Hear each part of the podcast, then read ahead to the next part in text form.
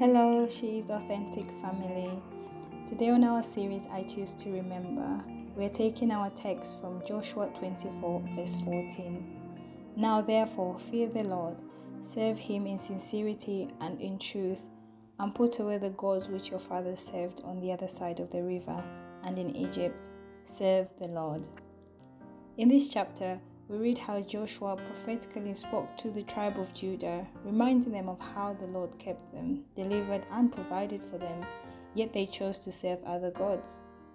He challenges them to worship and respect God, to affirm their loyalty to Him, and put away those things that were distracting them from being fully devoted to God. So, as I reflected on this passage, I thought about how sometimes our actions can speak louder than our words. For example, if I told you I love my parents and yet you see me dishonoring them, disrespecting them, or even disobeying them, even after all the love and support that they have shown me, I think you would struggle to believe me. It's as if this love I'm proclaiming is insincere. In a similar way, Joshua is saying to the Israelites and to us as well that you cannot choose to serve the Lord and still do what displeases Him or place other priorities above Him. When we choose to serve the Lord, those other things must be done away with. James 1 verse 8 says, Their loyalty is divided between God and the world, and they are unstable in everything that they do. That's New Living Translation.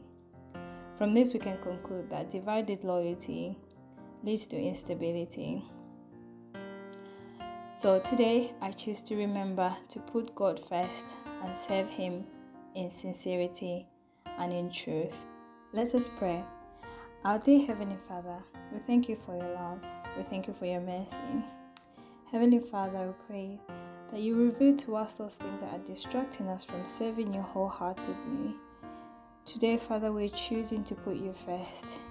We're choosing to serve you in sincerity and in truth. We're choosing, oh God, to put you as our highest priority, Lord, and to put away all those things that are causing us to be distracted from being fully devoted to you. We boldly declare, as for me and my house, we will serve the Lord. Amen. Thank you for joining us today.